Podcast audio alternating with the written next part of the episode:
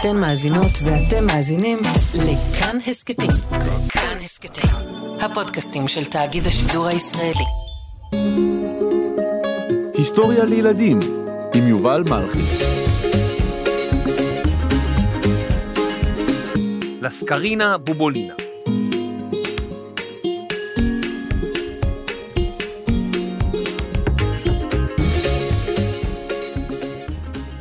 לפני כשנה ביקרתי ביוון וראיתי פסל גדול של דמות נשית עומדת וצופה על הים.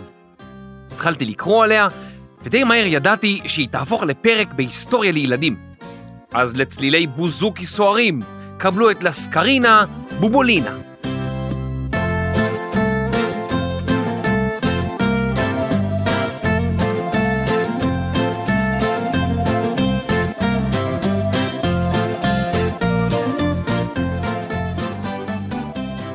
לאורך ההיסטוריה, נשים עבדו קשה מאוד. הן ניהלו את משק הבית בלי מדיח כלים ומכונת כביסה וסופרמרקטים. כדי לדאוג למשפחה שלמה, היה צריך לעבוד קשה, מהבוקר עד הלילה. נשים מעטות זכו לצאת ללימודים, או לעבוד מחוץ לבית, או להפוך מפורסמות, כמו לסקרינה בובולינה. רגע, בואו נבדוק אם יש, אולי, אתה יודע, שיר עליה.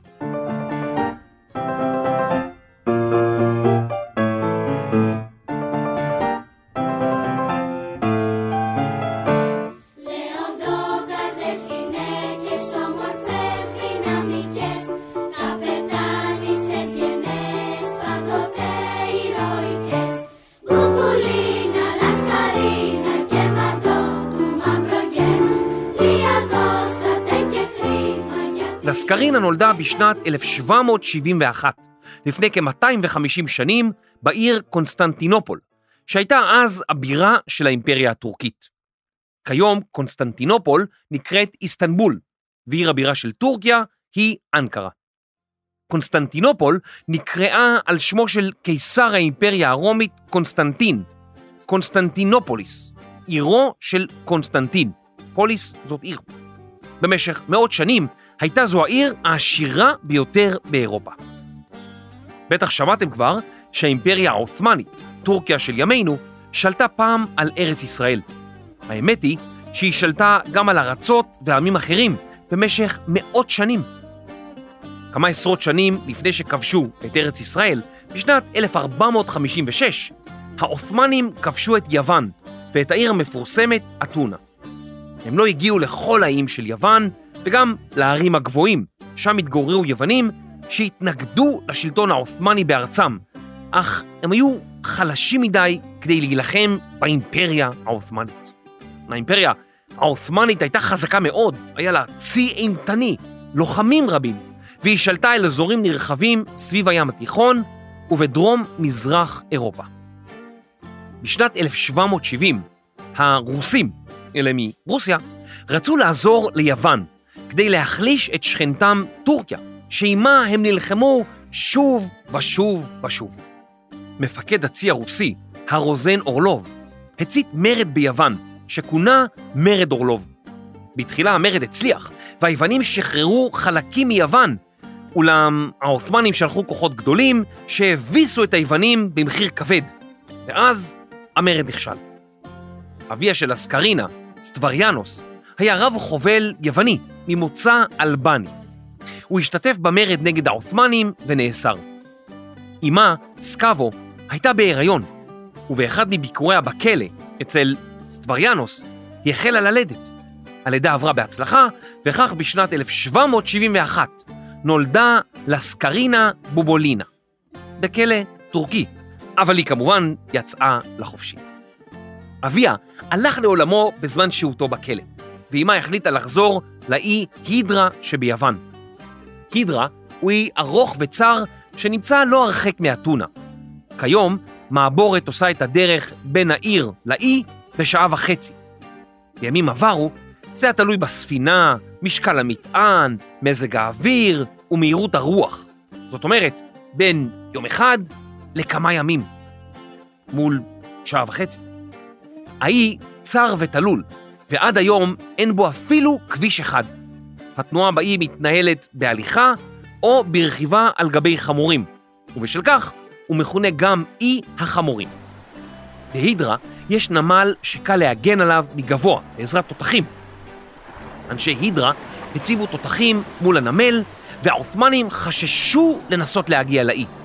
בשל כך הגיעו לאי מורדים רבים וסוחרים עשירים שחששו מהעות'מאנים, ובהידרה יכלו לחיות בנחת. יחסית.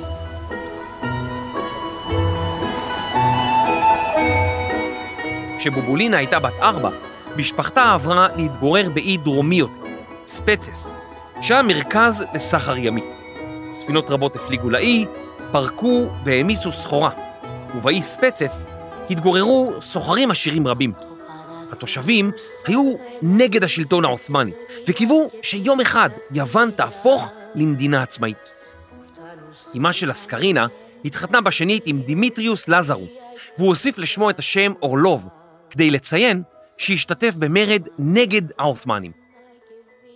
אביה החורג של לסקרינה היה איש אמיד, עשיר, והיא גדלה עם אחיה החורגים ועשתה מה שרבים מהילדים עשו באותם ימים. היא שחתה, יצאה לדוג, רכבה על סוסים, קראה ספרים רבים, הפליגה בסירה ושרה בלדות קלפטיות. בלדות הן למעשה שיר המספר סיפור, כמו הבלדה על יואל משה סולומון.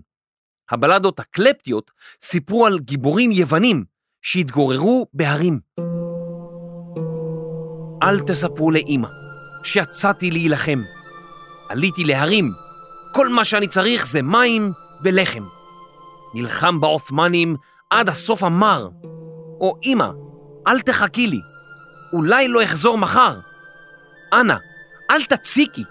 טוב, אני אחזור, אני מריח מציזיקי. טוב, זה, זה שיר שאני המצאתי, אבל אתם מבינים את הכיוון. אה, רחל, שימי לנו איזה שיר של מורדים מאותם ימים. בוא נבין איך זה נשמע.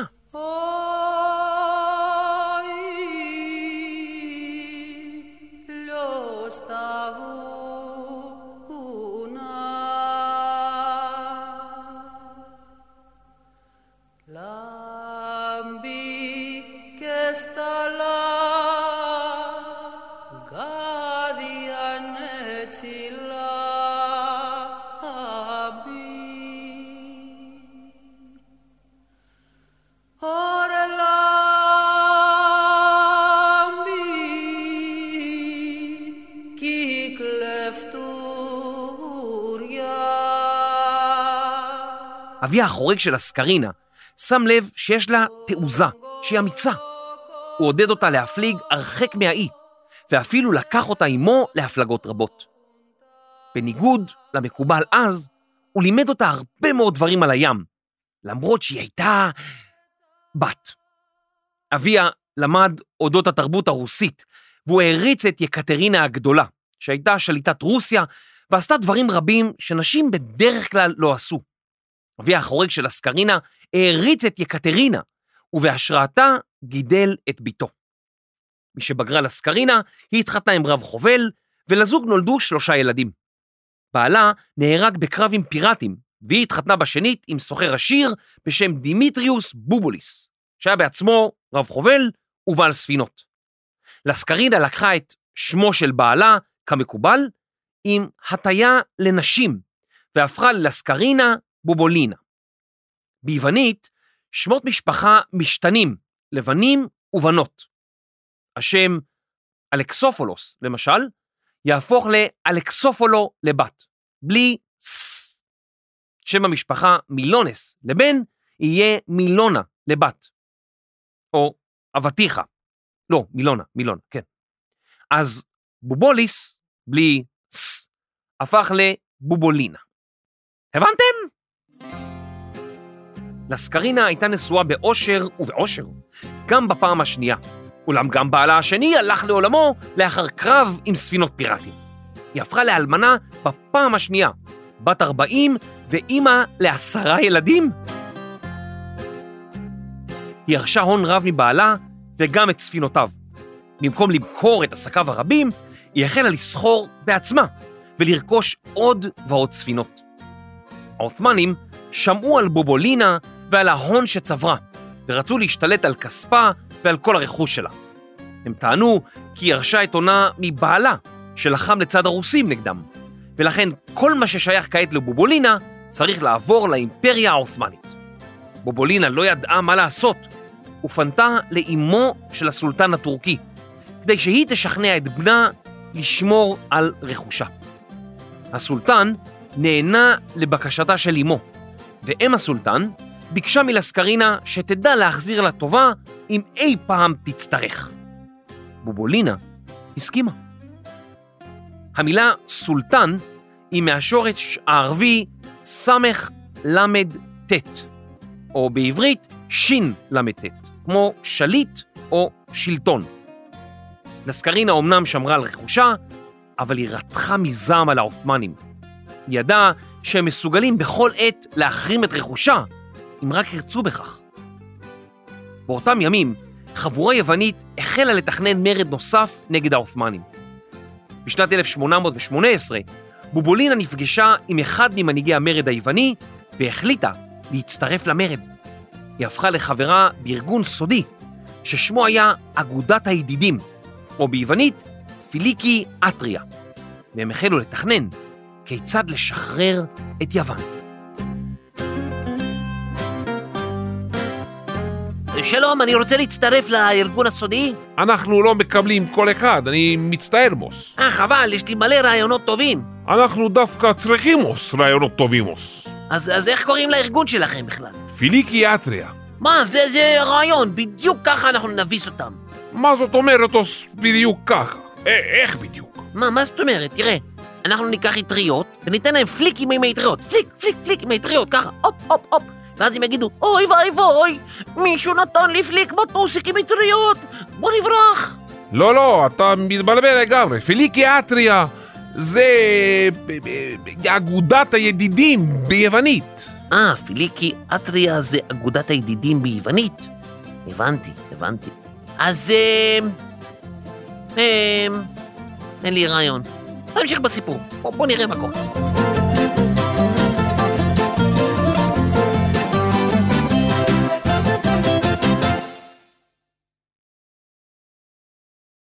בובולינה החלה לבנות ספינה גדולה יותר מאשר השלטונות העות'מאנים הרשו. הם לא רצו שהיוונים יבנו ספינות גדולות ויהפכו אותן לספינות מלחמה. אך היא החליטה להמרות את פיהם, לעשות משהו בניגוד לרצונם. העות'מאנים שלחו לאי ספצס את האדמירל חוסיין, אך בובולינה שילמה לו שוחד, והוא דיווח כי היא בונה ספינה למסחר שעומדת בתקן. בובולינה המשיכה לשחד פקידים עות'מאנים שונים, זאת אומרת, לשלם להם כסף כדי שיעלימו עין או יתעלמו מהספינות ומהתחמושת שרכשה. היא השתמשה בכספה הפרטי כדי לממן את ההכנות למרד. בובולינה השלימה את בנייתה של הספינה, אגממנון, שנקראה על שם דמות מהמיתולוגיה היוונית. על הספינה העצומה הותקנו 18 תותחים. הייתה זו ספינת המלחמה היוונית הראשונה בהיסטוריה של יוון המודרנית. בובולינה השקיעה כמעט שליש מהונה, מהכסף שלה, כדי לבנות את הספינה הזאת. שליש. היא גם הקימה צבא של לוחמים מהאי ספצס, שכונו הבחורים האמיצים. היא סיפקה להם נשק ומזון, ואף שילמה להם משכורת מכספה הפרטי. במרץ 1821 פרץ המרד המתוכנן נגד העות'מאנים. כוחות יווניים החלו להילחם בעות'מאנים ביוון, בכרתים, בקפריסין ובמקומות אחרים. בובולינה הפליגה על גבי האגממנון, שעליה פיקד יאניס, בנה. לצידם הפליגה ספינה נוספת, שעליה פיקד אחיה החורג, מנוליס. ספינותיה של בובולינה הטילו מצור על העיר נפפליו, שם היה מרכז עות'מאני חשוב, שעליו הגנו שלושה מבצרים ומאות תותחים. בובולינה פיקדה על הכוחות הרבים והלוחמים היוונים, שהיו מופתעים מנחישותה. הם החלו לכנות אותה קפטניסה, הקפטנית, או רבת החובל, וגם קירה, הגברת. בובולינה ירדה לחופי אי אחר, ושם רכבה על סוס כדי לפגוש בקבוצת מורדים. היא עודדה אותם, סיפקה להם כסף רב, ורכשה עבורם תחמושת. היא השתתפה בכינוס של המורדים, שם הוחלט להמשיך במצור על העיר החשובה, נפפליו.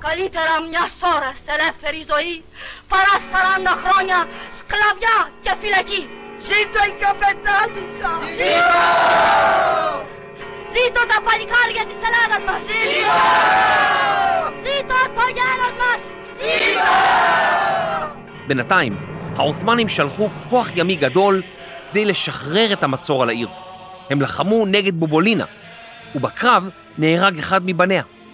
העות'מאנים אמנם הצליחו להיכנס לעיר, אך משעזבו, חזרו היוונים, ופעם נוספת הטילו על העיר מצור ימי. בובולינה הפליגה עם האגממנון דרומה, וכבשה אי בשם מונמבסיה. ביוונית, מונמבסיה כניסה אחת, ובאמת יש רק כניסה אחת נוחה אל האי. בובולינה פיקדה על צי שלם, היא שלחה ספינות אחרות לבצע משימות שונות, ועד מהרה שמה נודע למרחוק כמפקדת נערצת. רבים ששמעו אודותיה רצו לפגוש אותה. ופעם אחת, כאשר פגשה לוחם שהגיע מאירופה, הוא הראה לה תמונה שלה שרכש בפריז. התמונה הייתה מאוד לא מדויקת, ובובולינה פרצה בצחוק רם.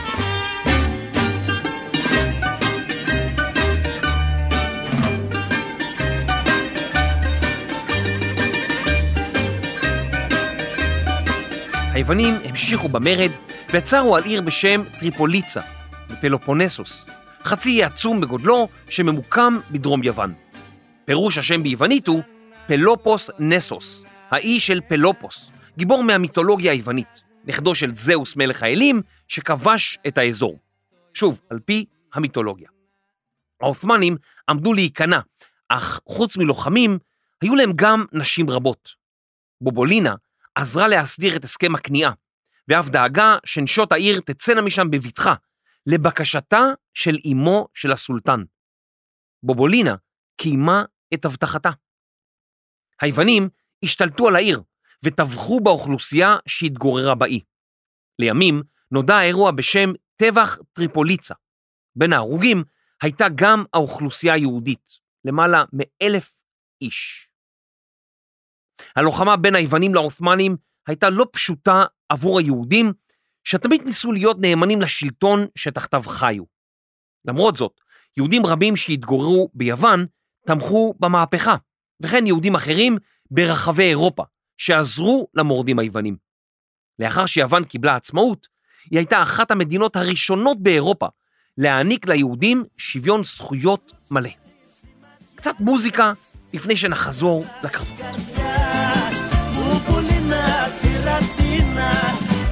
μου αναβείς τη φωτιά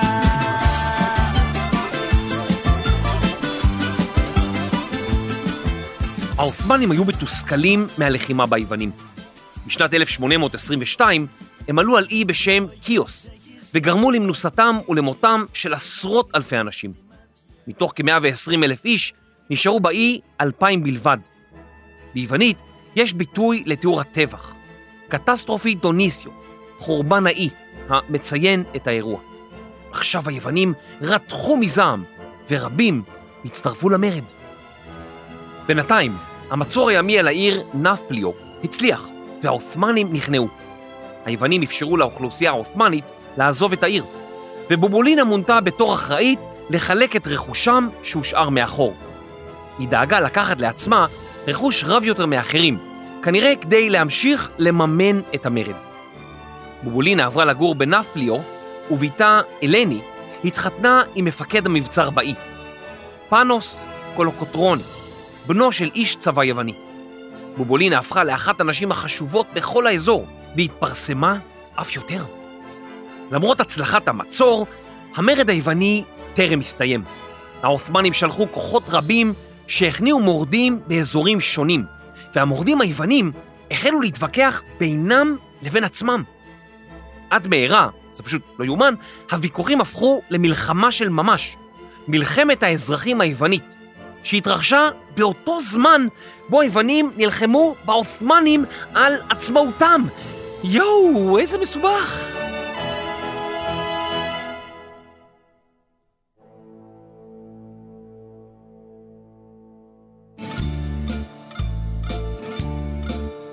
בואו, חברים, קדימה למלחמה! אני רוצה להילחם איתך, אתה, אתה מנהיג גדול. במי נלחמים היום? היום נלחמים ביוונים שלא מסכימים איתנו. הנה, בואו נילחם בהם. מלחמה. או, או, הנה הם בורחים. תסתובבו, נילחם בעות'מאנים. אנחנו רוצים עצמאות. נילחם, קדימה. הופ, הופ, הופ. רגע, היוונים השניים חוזרים. נילחם ביוונים. הופ, הופ, הופ. רגע, אנחנו נילחם נגד... רגע. אוי, זה כל כך מסובך. נלחמים באותו זמן נגד העות'מאנים על עצמאות, אבל גם נגד יוונים אחרים, כי אנחנו רוצים מדינה קצת אחרת, ויש לנו דרכים קצת אחרות. אוי, זה מסובך. למה אנחנו פשוט לא יכולים להסתדר? למה?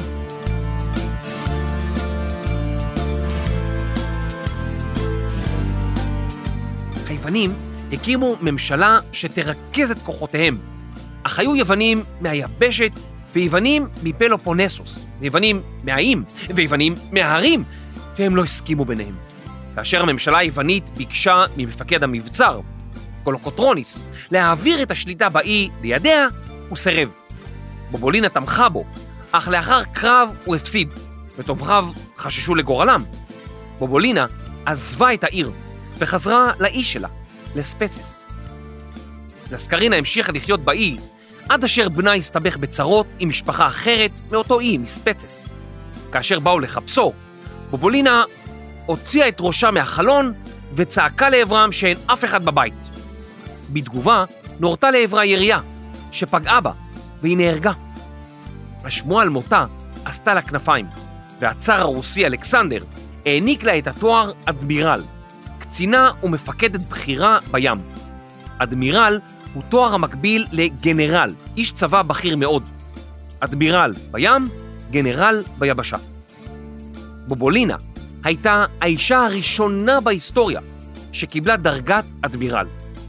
בשנת 2018, ממש לפני כמה שנים, גם היוונים העניקו לה תואר אדמירל. דמותה של בובולינה מופיעה על שטרות ומטבעות יווניים, ופסל גדול לזכרה הוקם באי ספצס.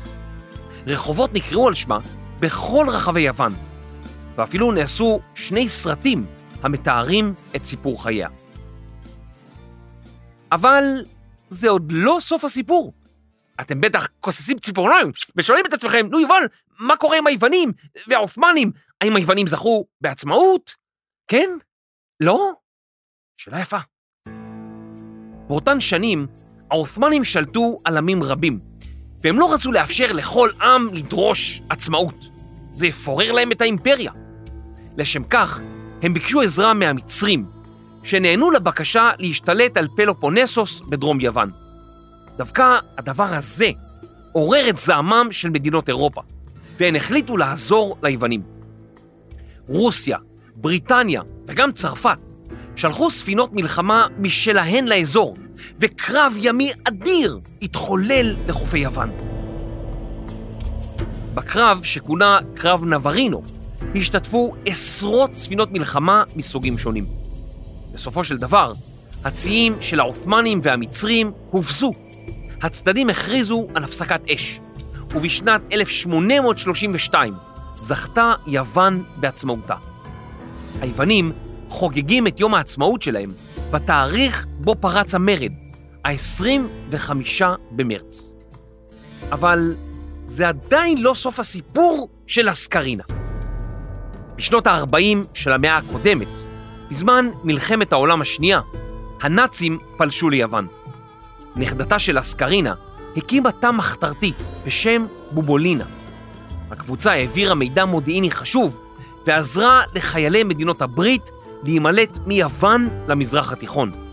הקבוצה אף הצילה עשרות יהודים והבריחה אותם מיוון לטורקיה. בשנת 1944 נכדתה של בובולינה נתפסה ולא שרדה את המלחמה.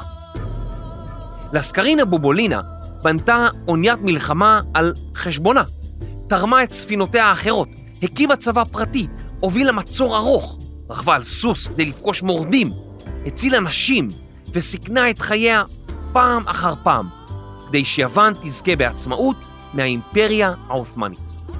היא הפכה לגיבורה וגרמה ליוונים ויווניות רבות להבין שנשים יכולות לעשות דברים רבים שלא היו מקובלים באותם ימים.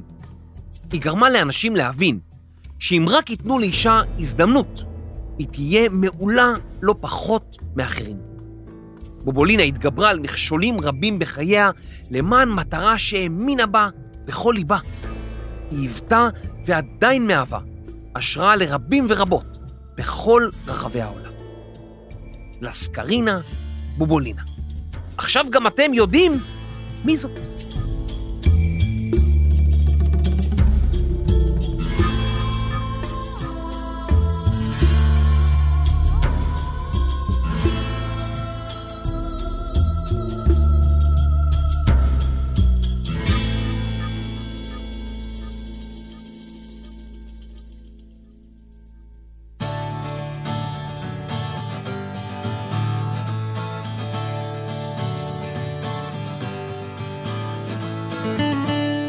מחקר, כתיבה, קריינות ורב חובל של גיגית. נו, שוטי כבר גיגית, שוטי כבר! יובל מלכי. עריכת לשון ויודעת לראות בתותח. אך, כאב לי באוזן. דינה בר מנחם. עריכת פסקול, מיקס, ושינתה את שמה לרחלינה רפאלינה. רחל רפאלי. הפקה? וברגע זה ממש בונים אוניית מלחמה. אייל שידלרמוס, טל ניסנוס ורנימוס שחרוס. אני יובלוס מלכיוס. היסטוריה לילדימוס וילדותינות.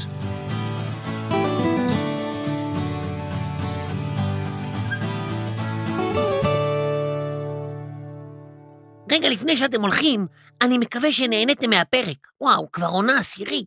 נשמח מאוד אם תדרגו אותנו באפל ובספוטיפיי, ואפילו כתבו משהו קצר על הפודקאסט. זה עוזר לנו מאוד. נשמח לראות אתכם בקבוצת הטלגרם שלנו, היסטוריה לילדים, ואתם מוזמנים להאזין לפרקים נוספים של היסטוריה לילדים בכל יישומוני ההסכתים, יישומון כאן וכאן לרכב. תודה. היי פיצקי, מה אתה עושה? זה התפקיד שלי. טוב, עשית את זה כל כך יפה. נשיר, נשיר.